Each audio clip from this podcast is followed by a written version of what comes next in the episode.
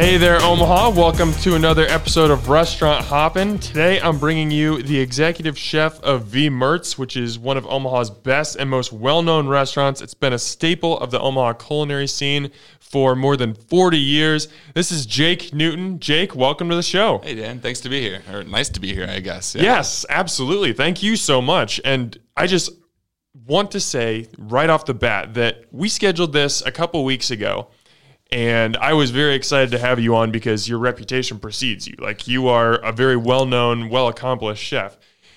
I am embarrassed to admit that before I even scheduled that, I had not been to V Mertz just because I, I have so many restaurants that I try and get to, and I just I hadn't made it a priority. And I was like, I'm making it a priority. Too many people have told me this is a great restaurant, and I went, and you just like blew my mind. And after that meal, I was driving home with my wife, and I'm just like, I was excited to have Jake on before. I'm like twice as excited now. this is going to be fantastic. You really just like you whet my appetite for this conversation with that.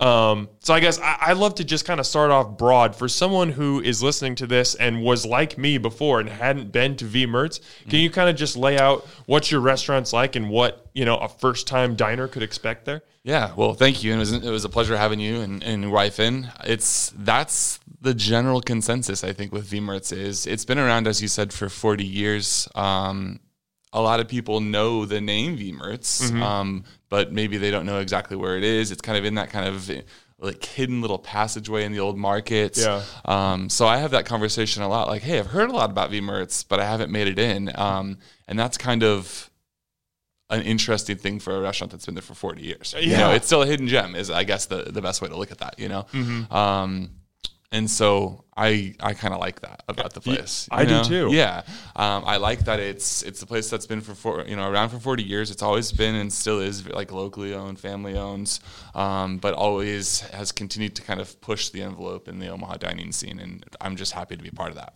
just a real quick note, kind of like, you know, on being down in the passageway and kind of, you know, being something that's well known, but not necessarily like not everyone's been there. Like something that my wife remarked upon about halfway through the meal is she was like, I feel like we're on vacation right now.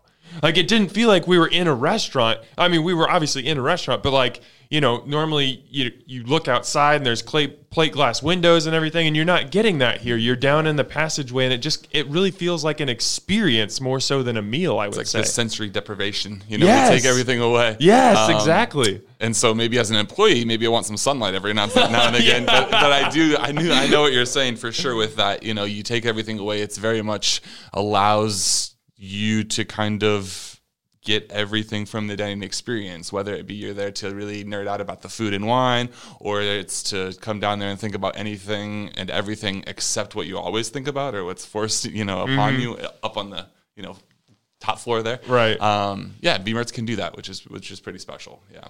Now, I was in my preparation for this was reading a couple articles, and I saw you described V Mertz in one article as an experienced focus restaurant.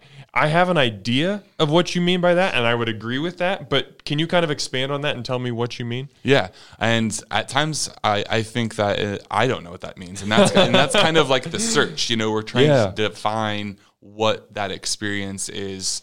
Um, firstly, it's like very much customizable. Um, your experience is going to be different than the table that's sitting next to you. Um, I think that that's important for us to remind ourselves about you know or of is that like you you know a little bit about food and care about these things where this person might care more about food and less about wine and so we want to be a restaurant that can kind of curate those experiences um, within your kind of framework expectations. Um, now we have our things that we are like our framework as well where we're going to constantly be pushing forward whether it be in cuisine with technique or you know trying to find the best uh, all the way down to flour you know? Is this the best bread flour that we can get for the type of bread that we want at Mertz? maybe not the best bread flour period but for what we're trying to do. Those are kind of the the conversations that we're having to formulate this experience. And then it, like the service team has an incredible part to that Oh, yeah. um, we're not anything in the kitchen. If our stories um,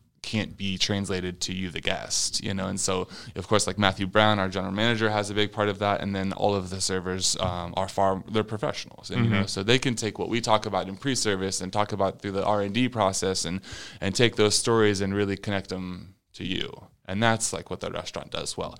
Um, and then as you continue to evolve that experience, it's like we want to talk about um, the farmer, the growers, the ranchers, the producers, the um, and then all of those things on the wine side. You know, the regions, the stories, and wine. Well, beverage in general has way like just so many stories. Every bottle of wine has a story or a family or something that you can talk about. And I think that's we bring those little detail touches to the experience. Mm-hmm.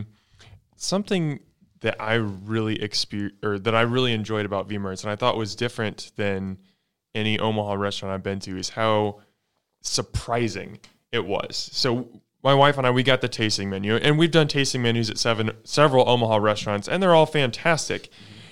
But at V Mertz there was several plates that came out where you know, it was described on the menu as one thing, but then when we saw it, we were like, whoa, that's not what I was expecting. And then you tasted it. And I remember like afterwards, I was trying to write about it for my website and I didn't even know how to ex- like describe the flavors because I was like, this is so new to me. like we had like a macadamia nut mousse Yeah. that just shocked me. We talked about it at the table, like you served my wife and I cottage cheese. We hate cottage cheese, but you had it in a Parmesan and prosciutto broth mm-hmm. that just made it excellent.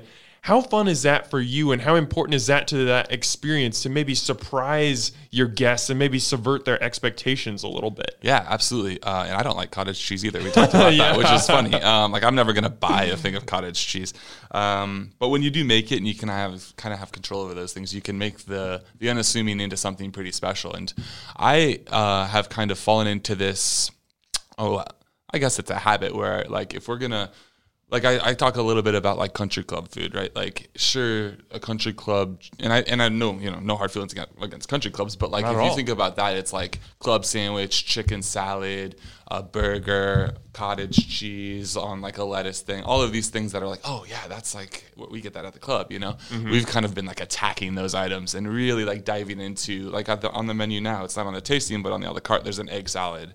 You know, and just diving into those things that people think or I think I have a general understanding of what this should taste like, and then we're trying to ramp that up. Like, is that the best bite of egg salad you can ever had? Is that if if we don't like cottage cheese, is it possible to make cottage cheese into a preparation or dish that we do like? And that's been pretty fun.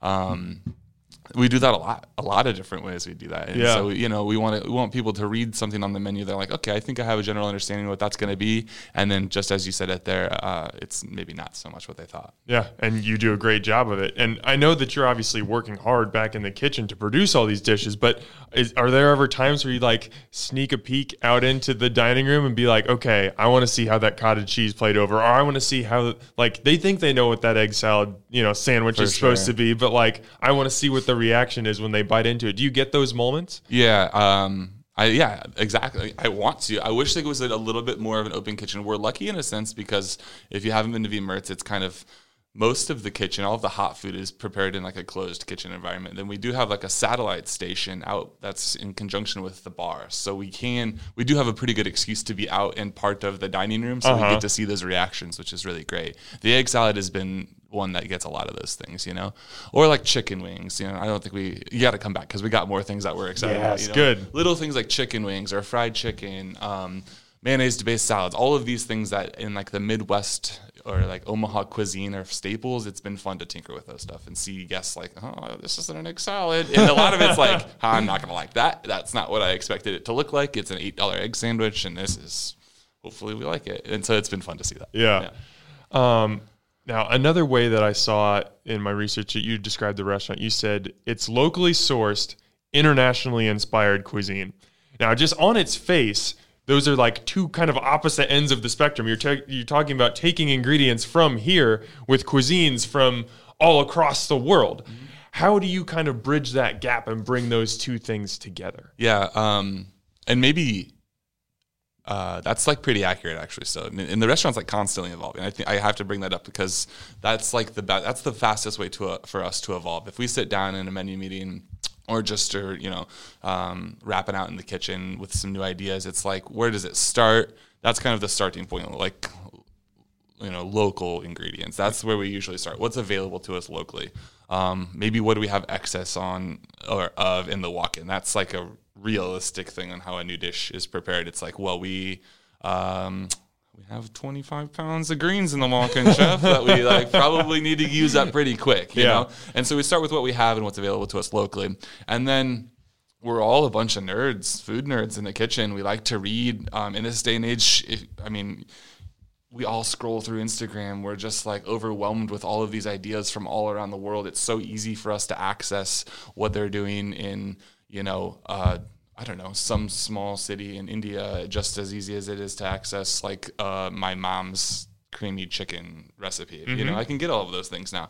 And now that's kind of the starting point is okay, maybe we're inspired by this toasted spice application from this Indian res- like recipe and that's like the international inspiration that we're talking about. It's not going to be this like Indian dish on a plate because I don't know how to cook that. I Yeah. wouldn't cook it, I don't- I- but I would be inspired by that process. And so it's kind of diffused and and and whatnot through the the R and D process to land on hopefully something tasty. And what does that R and D process look like? Like beyond scrolling through Instagram, you mentioned reading books. Like, what where are the other Mm-hmm. places of inspiration you guys like to draw from?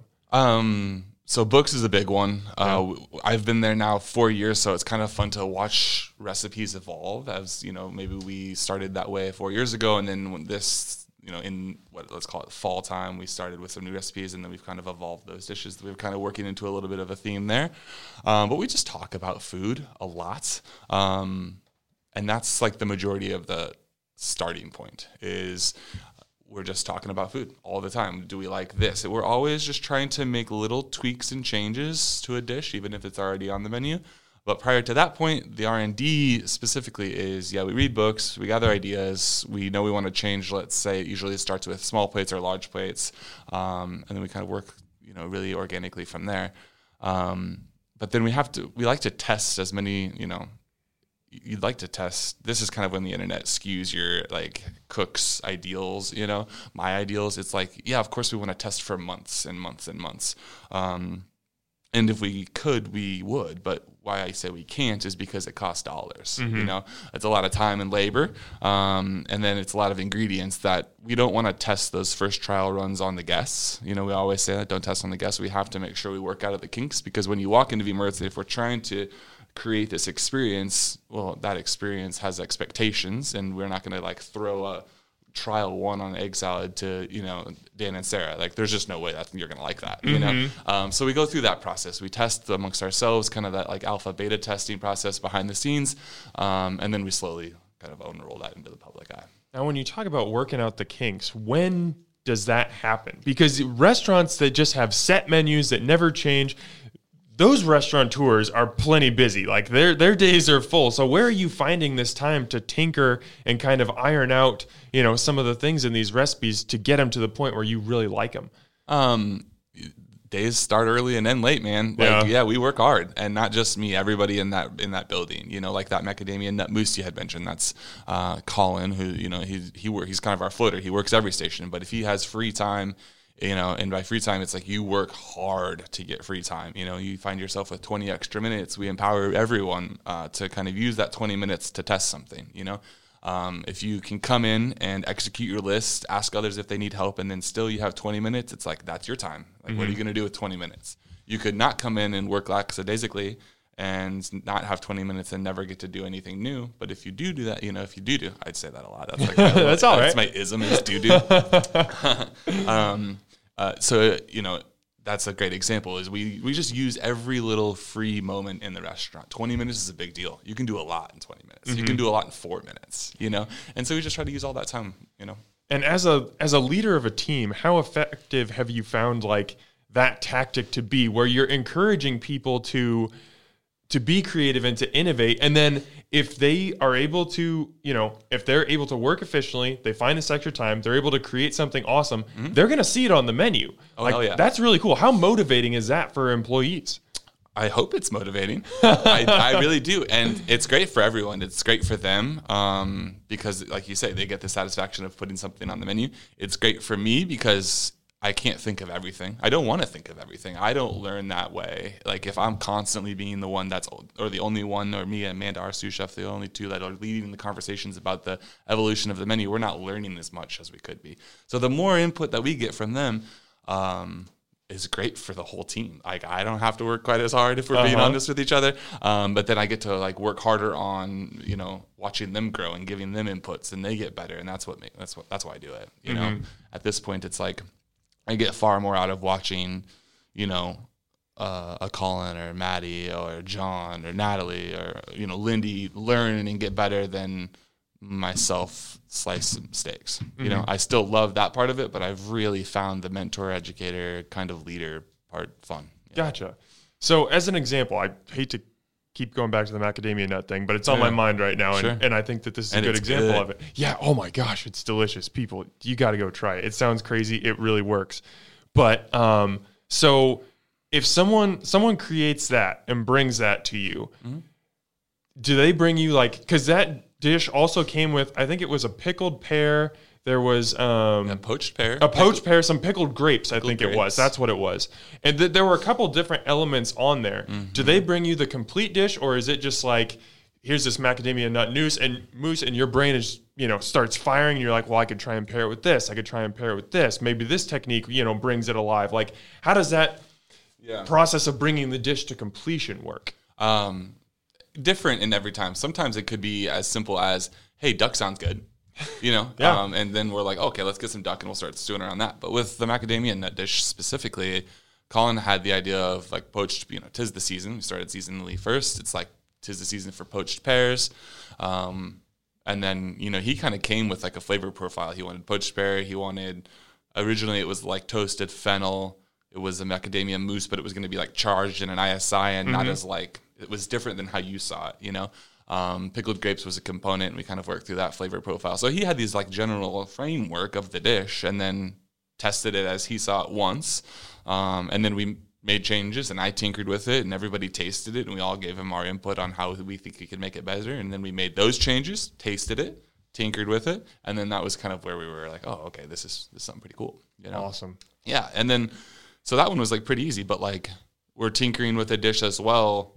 Uh, like Maddie had this, you know, those I still don't know the actual name. The like wafers, where they're like chocolate wafers, like, and then there's like a layer of like I don't know, like custardy, like Oh, set yes. like chocolate Yes, thing, and then yes. wafer and chocolate wafer. Well, she wants to do one that's like savory, where it's like a chocolate uh, wafer that has like short rib rillette, mushroom duck duxelle, Dijon mustard, all of these flavors you wouldn't like assume to be inside of what looks to be a sweet bite. Uh-huh. Um, but man, we've t- we've had that stuff on hand for weeks, and we're just still like turning the keys to make it where we want it to be. You know? Uh-huh. And so it's that like the macadamia nut mousse might have been on the menu in three or four days, where this one is three or four weeks. Mm-hmm. You know? So Is there a dish that like just pops to your mind right now when I ask this question that you're like particularly proud of? Whether it's, you know, the entire team came together and really produced something, or there was something where, you know, you kind of even stretch your bounds a little bit and you when it finally popped, you're just like, yes, this is awesome. Are there, are there any dishes that just like popped to your mind where you're just like, man, that was a home run? Um, my favorite dish. There's like two things, and they're simple. Yeah. Um, and it usually is that way. I think with me, you know, my favorite dish, my favorite item on the menu is always or has always been the steak tartare. Mm-hmm. Um, that's on the a la carte side of things. I don't think you had tartare that night. We did not. Um, and that's so like Morgan Ranch beef. You know, you you did have that tenderloin, which was cool. My this was the New York strip. Or yeah, the tartare that we do is with New York strip. It's hand diced, um, and the flavors have changed. You know, I mean, tens and ti- you know, tens of times over the last four years. But that always is like my sucker dish. Like that's my last meal dish, you know. Um, and I think we do that really well in a state that calls themselves the beef state. I I've really grabbed hold of like beef, and I'm like really comfortable with cooking that. And in, in this raw form, I think it was like if somebody comes to Omaha and they're like, "Oh, I want like the best beef in the city," I think V Mertz could actually give you that now, and the tasting menu, which I think is cool.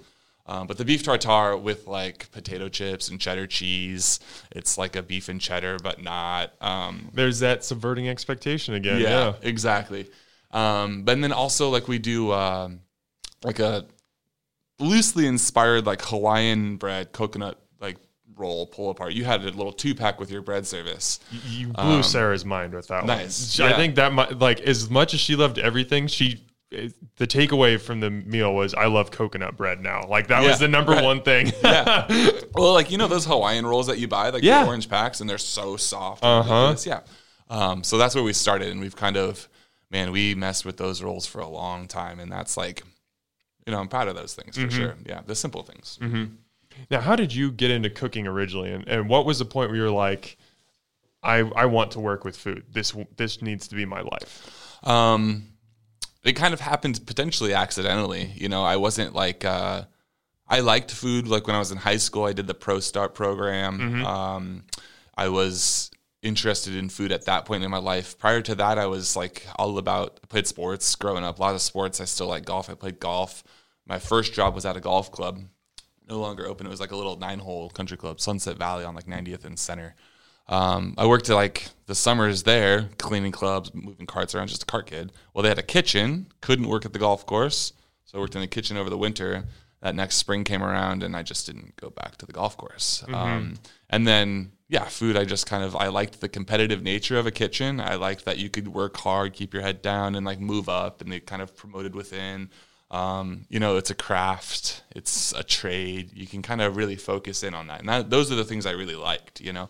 Um, it allowed you to be yourself in like a industry that kind of is thought of to be like misfits you know you're just like a band a bunch of bandits like you stay out late you have you know good times with your buddies and uh, learned a lot you know fast that was that was a really cool part and so that was maybe when i was 15 washing dishes 14 15 and then just got stuck into it. And and not in a negative way. I just kind of kept going back to the kitchen kept going back to the kitchen. Like i said i was in pro start in high school got a scholarship to go to johnson and wales.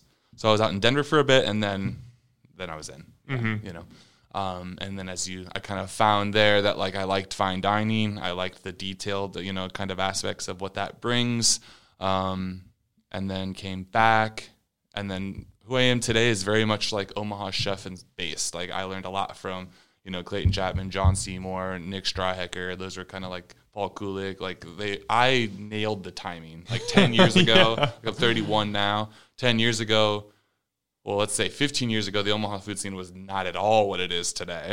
And then, you know, like places like the Boiler, there were some good restaurants like Glenn Wheeler's is another name. I should say Glenn Wheeler's been doing some cool stuff. And of course, like Jennifer Coco, the names are, can go on and on. I'll, I'll inevitably leave somebody out. But those kind of four or five people 10 years ago were like, oh, okay, we're going to really push here. You know, like Boiler Room opened and there was a pig head on the wall. And like, I remember going there for my birthday and that's like, a, that, this is the best place ever. Open kitchen. I had never seen anything like that before, you know? Uh-huh. And uh, so I worked with Clayton at Spencer's actually right before he opened the Grey Plume.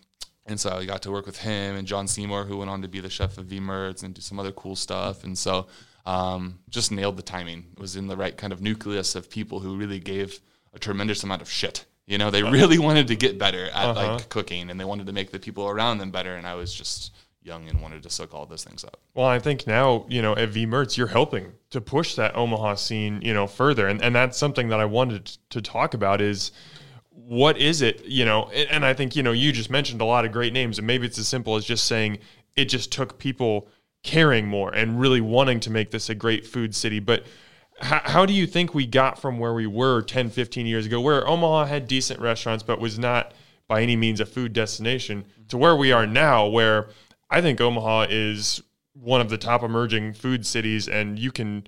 I mean, I can attest to you personally. There's so many great places you can't even eat at them all fast enough. For sure. Yeah, it's um I think that's obviously those names I just said out really broke down some barriers for a lot of us that are doing well now, you know. Um, and then we've yeah, we've kind of continued to like foster those like up and coming people and, empowering people to do more, take more, push, push, push, you know, and then you get places like you know, Au Courant, Yoshitomo, and I mean now Tim runs the boiler room, and but Paul brings Le Bouillon to the table, and you know, all of these, you know, um, all the Ika brand stuff, all these things are kind of evol- evolving pretty quickly. I don't know.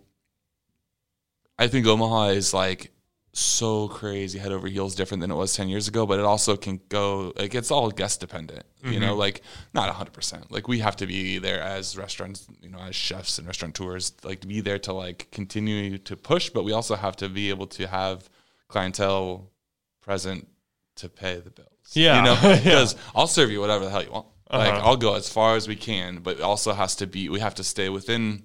We want to create the biggest umbrella as we can, uh, so like way out here as possible. So, but we also can create. We can get you know garner as many customers as possible. Mm-hmm. know? I think it's. Uh, I think we we still have to continue to push. You know, like that's the key there. You know, and and I feel like we have been. Well, I think that plays into a dish that you mentioned earlier is that steak tartare. I think that's something that a decade ago a lot of Omahans were not familiar with, and they would probably see that on the menu and either not know what it is or not even think about ordering it. And now, you know, you mentioned it's something that you're something that, it's something that you're really proud of. Mm-hmm. So how do you kind of go about, you know, you said you'll cook whatever people want because that's that's what makes money at the end of the day. But how do you like go about introducing new things to people in a way where they're not going to be scared of it? Where you can say, "Hey, you haven't tried this before, mm-hmm. but trust me, it's awesome."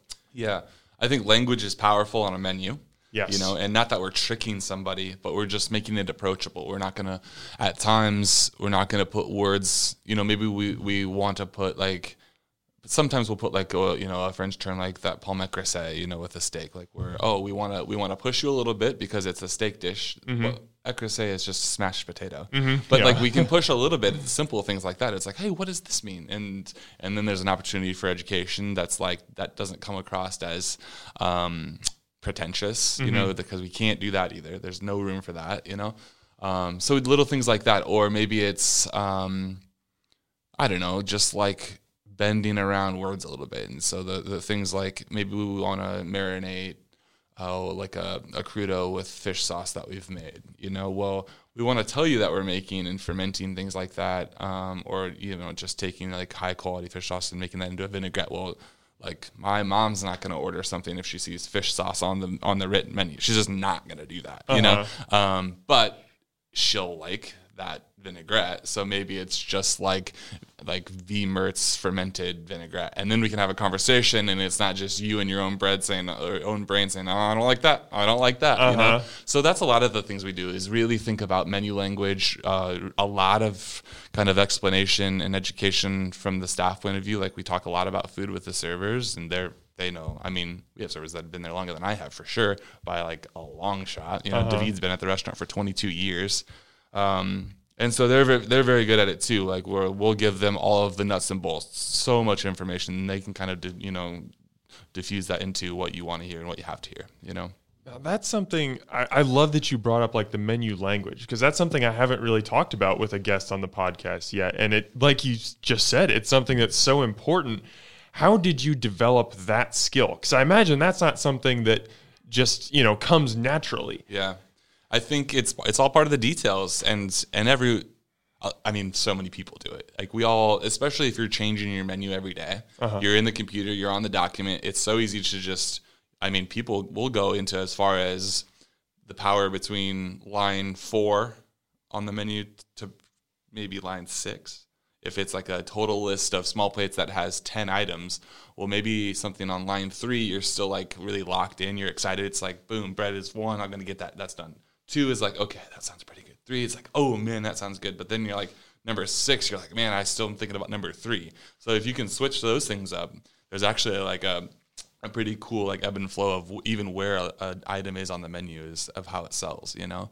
Um, and then, yeah, language. Like, the most recent one that comes to mind, we had uh, like a pork copa, you know, and so copa is this what's traditionally like a you know made into a dry dry cured ham, but it comes from like basically the neck region, you know, the upper shoulder, and it's just really cool like lots of intramuscular fat, and we we like slow cook it, and it almost eats like pork belly.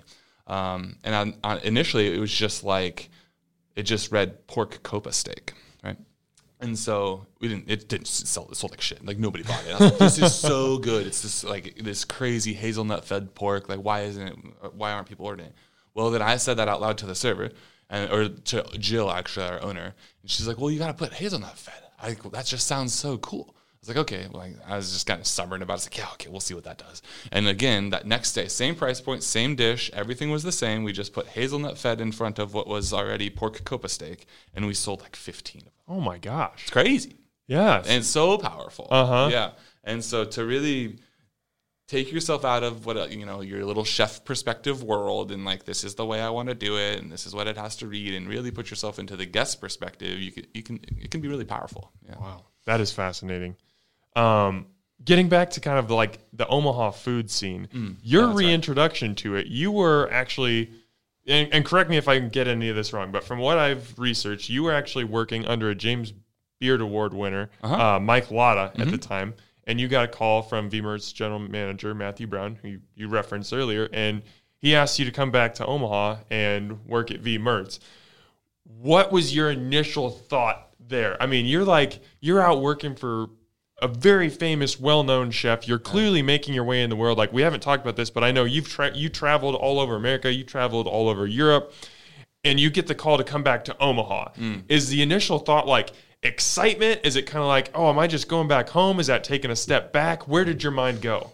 uh, excitement. Yeah. It was quick too. Yeah. Um, and I was having fun in Charleston. I really was. I was, I'm a Midwestern kid. I lived a couple blocks from the ocean. My days off were like bottle of whiskey, cold fried chicken, sit on the beach. Like, Sounds like heaven. sounds pretty good. And it was, it was that. It was very good, you know? Um, and I was learning a lot, like in that, like under Mike Lata and uh, Vandy, was the chef de cuisine there, and a couple other people in that restaurant group that are just incredibly smart, uh, hardworking individuals. I was getting a lot out of that job, you know, and uh, really finding my way there.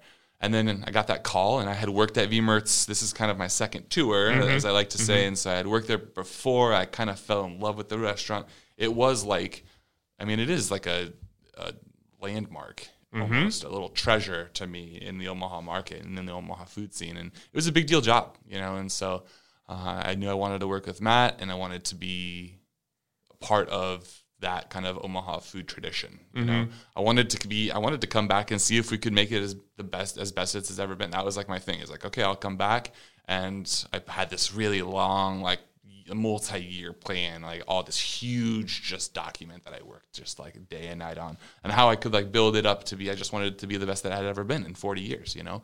Um, and that was exciting. I wanted to do that in Omaha, where it was just like, like I told you, I worked here. I was raised by Omaha chefs. I learned a lot from people here, both in the front and back of the house. My whole family's here, and so yeah, I I, I skedoodled back here pretty quick. Well, we're lucky to have you.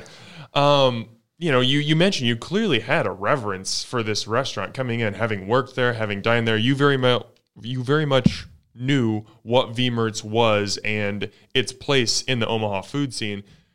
Was that intimidating at all to be like, that's V Mertz, and now I'm like I'm the guy there? Like, is there any intimidation to that, or it sounds like you just kind of dove in and you were like, yeah, I got this. Um, I, I definitely didn't say that. Like I wouldn't. I, mm, yeah, I was scared. You Yeah. know, um, I wanted to not like scared. Like oh, I hope I. You know, I always want to do well. I wanted. I want to get better every day. Like I really. That's so cliche, but that's like my big thing.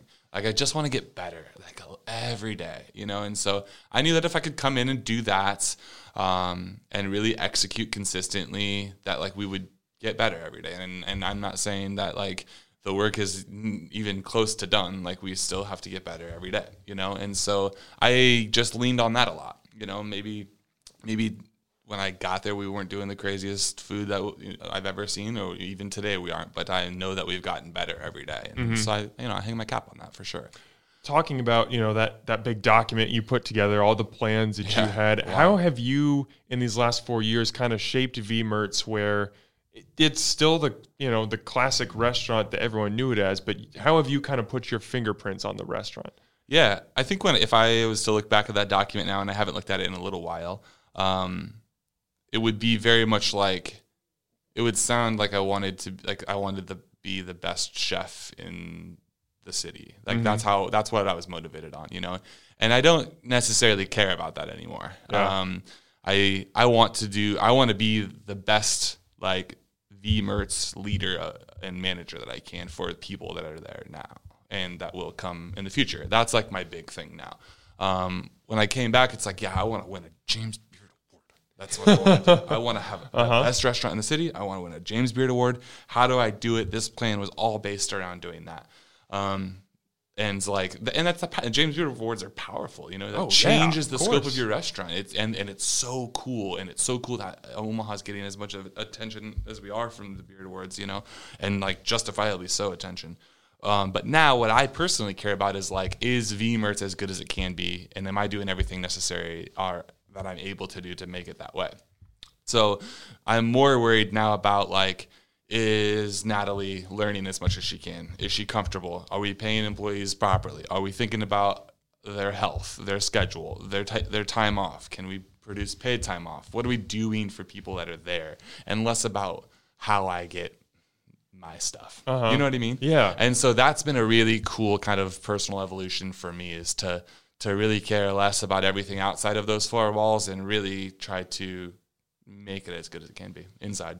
When you look back, when and why do you think that shift happened? I don't know. Uh, it's a good question. I I really came back. One thing I did know, know I wanted to do is I wanted to come back and really focus on hiring. I think that's important. You know, uh, it's hard to hire. Period. In any job, that's you know that kind of translates from business to business. It's just hard to hire really quality employees, and I knew that that was a big focus for me. Is I wanted to hire like the right personality, not like the right knife skills or whatever that is. Like I just wanted the good. I just wanted good people, nice people, thoughtful people, hardworking people. Um, and so we started there, and then the more that I put myself around those types of people, um, the more I cared about keeping them. You know, um, and the, the the better the food got, and, and all of these things add up to like we're trying to cook delicious food still. You know, but the so the more people that I got with those kinds of similar mindsets, uh, in the restaurant, the more I knew that I wanted to keep those people, and then I had to figure out how to continue to make already hardworking, motivated people more hardworking and motivated, and, and then you kind of have to swing a little bit, you know. Um, and so it's just kind of happened organically over the last couple years. I think that is such a fascinating perspective because I think, and especially nowadays when you know the term celebrity chef exists and people see you know the TV shows like like Top Chef and stuff where where you know just relatively unknown chefs can become like mm-hmm. national celebrities overnight. I think a lot of you know people you know people who go to culinary school or whatever they come up with kind of that you know that expectation that that's going to be me. I'm going to work so hard. That's going to be me. I'm going to be that guy. Mm-hmm. But then i think there is at some point you know like you just mentioned there's kind of that shift where it's it's a shift off of yourself and onto the restaurant. It's not about how can i make jake newton the best chef possible. It's about how can i make v mertz Yeah. the best restaurant it can be right? For sure. And like, there's only two mics here, so like, I it has to be somebody here telling you that, you know. Yeah. But like, if we could, it'd be literally 15 people in here, and that's that would be cool for me. I would get a lot out of that, you know. And um, yeah, we just want to be the best, you know, and we want to. Period. uh-huh You know. Right. yeah. Um, okay, so you come back to V Mertz. Something that I'm always fascinated is when you take over an established restaurant that has people have an expectation from it and they know what they want, they know what they like there. You're a guy who comes in, you clearly have a lot of ambition, you have all kinds of creativity going on in your head. How do you find the balance between adding new stuff and kind of bringing the new experiences and opening people's minds to not like just showing them all this new stuff right away, but be, but like blending the new stuff with the things that they're familiar with. How do you walk that line? Um, yeah, it's there's a line there. Yeah, Uh-huh. uh, and so I think that and I've kind of evolved into this a little bit too, you know, because V Mertz is kind of known for changing their meg- our menus regularly, and, and we do, do, you know, we do do there it is. Um, we do that often, um, and so there was an opportunity there to like have a few kind of concrete items, you know, like the steak tartare, the rolls. Like we always offer the New York strip, and actually a few different steak options from Morgan Ranch now, um, which all kind of come with. It always changes seasonally, but it's like a pretty like set side of things. So people can kind of come into Mertz, and if they've been there before, they know that okay. I like that steak. I know that steak's going to be there because I want people to come back and eat that steak. I'm proud of that steak. I like that steak. I like telling the Dan Morgan story. I like using Morgan Ranch, and you know, so I want that thing to be there. Um, same thing with like rolls. I want there to be those little anchor points on the menu where like you can think about V Mertz and like, okay, I'll, I'll I'll go back because I can get this, and then maybe we sneak a little macadamia nut mousse in on you, you know, and then you're like, oh man, that was kind of fun. Maybe I'll go back again and get those rolls and see what else is new, you know? And so we've kind of worked the menu into that kind of uh, those couple lanes there where one lane just has three or four items that sticks around. Like we still do creme brulee on the dessert menu. And it's not outdated. It's not old. It doesn't bore me. In fact, it's the opposite. I feel like that it's timeless, and I think it's the best creme brulee in the world. And we we think more about the toasting of that caramel and cooking of that custard than you can even imagine. You know, um, and so those types of things like kind of keep us disciplined in a sense. Like we need to like that's kind of our our our scale. You know, like we always have those things for us and have those things for the guests. And so um, it kind of came naturally. Okay, this is a food podcast, and I saw how excited you just got talking about that creme brulee. So I want you to tease some taste buds, and if someone goes to V Mertz and you're gonna sell them on that creme brulee, describe that creme brulee to me. Why is it the best in the world? Um, I th- I think you'll look at it and you'll know, which is crazy because it's a creme brulee. Uh-huh. But it comes in like a what is outdated little like boat or gratin, you know. But you see it and it's golden brown sugar from edge to edge. Every square inch of the top, or you know, we we we try for it. It's actually harder than you think. Is like you know that golden brown and it's even all the way across there's no blotchiness there's no holes there's no dark points it's golden brown all the way across and then if you can imagine like you take the back of a spoon and you just tap it like that like tap it's almost like squeezing what is that what's the term when like the the sounds like where you know it makes you feel a certain way where it's like scrunching up like Yes. squishing up like a bag or something like that Yeah, you know? yeah. well, it's like you squeeze a loaf of bread out of the oven and it just has that little crisp. Like the top of the creme just has this little thin layer of sugar that you just tap it lightly and it like starts to crumble and crack into the custard. Man, that's pretty cool. And it's like I think it's just the sugar. It's like the sugar toast on the top is what we really, you know, the custard has to be set, but just set, so it's not curdled. It's smooth. You have to, you know, you have to buy high quality whole vanilla bean. You have to store them correctly because I don't think people do, like in a jar at room temperature, not in the fridge. Like all these things, you have to use it quickly. Um, and that's like you're buying drugs when you see that invoice. That shit's so expensive, it's wild.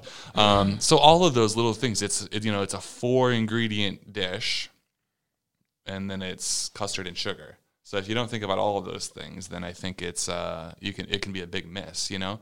But we think about that just as we think about like like a piece of toast. Like those are like the things that make me excited as a cook and you know as as a chef uh, is like I think that we toast bread better than most people. And those are like the little details of the kitchen that we like really nerd out about. You know, it's like is just like that creme brulee top. Is it toasted all the way from side to side? Is it even?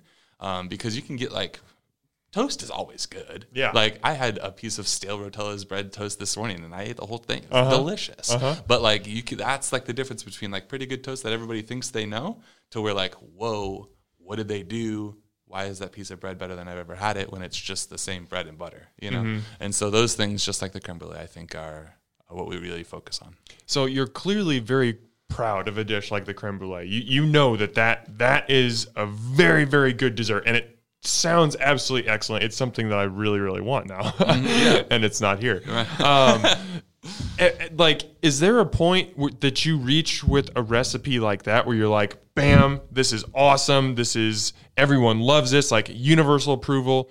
Or are you still tinkering with even like a staple dish like that that you're so confident with? Are you still those little 20 minutes that you talk about? Are you mm-hmm. using those 20 minutes to tinker with dishes like that as well? maybe not even that much time, but we absolutely are still tinkering. Like we just had a conversation about the other day because like it's still food, even though the recipe might be tight. Like, what are the eggs doing? You mm-hmm. know, like is the you know we're getting you know Plum Creek Farm eggs. What are those? What are the size of the yolks? What's the size of you know how are they cooking? What's the oven like? Did we have to bake something else in the oven at the same time of the creme brulees? Like all of these little things. That's what makes cooking cooking. Like if you know maybe the salt is a little different. Maybe all those little things and and in, like the cremes is like the easiest one but you always are still aware of what you're changing what can be made better but you go into something like we make bread in house you know and so then you're dealing with like a like a literally like a living thing in a sourdough starter and then you're constant like natalie makes all of our bread and we're constantly tinkering with that whether it be 1% more water or one you know a quarter percent less salt like all of these things as the weather starts to change you're just like whew, you have to redefine the recipe every couple of weeks, probably. You know? Uh huh. Um, and That's amazing. Yeah, so everything is always thought about, always. Gotcha. Uh, there's a quote on V Mertz's website from your sous chef Amanda Sheeler that Huh. I just I really really liked and I had to ask you about as we kind of wind down on time here. I, I can't not ask you about this.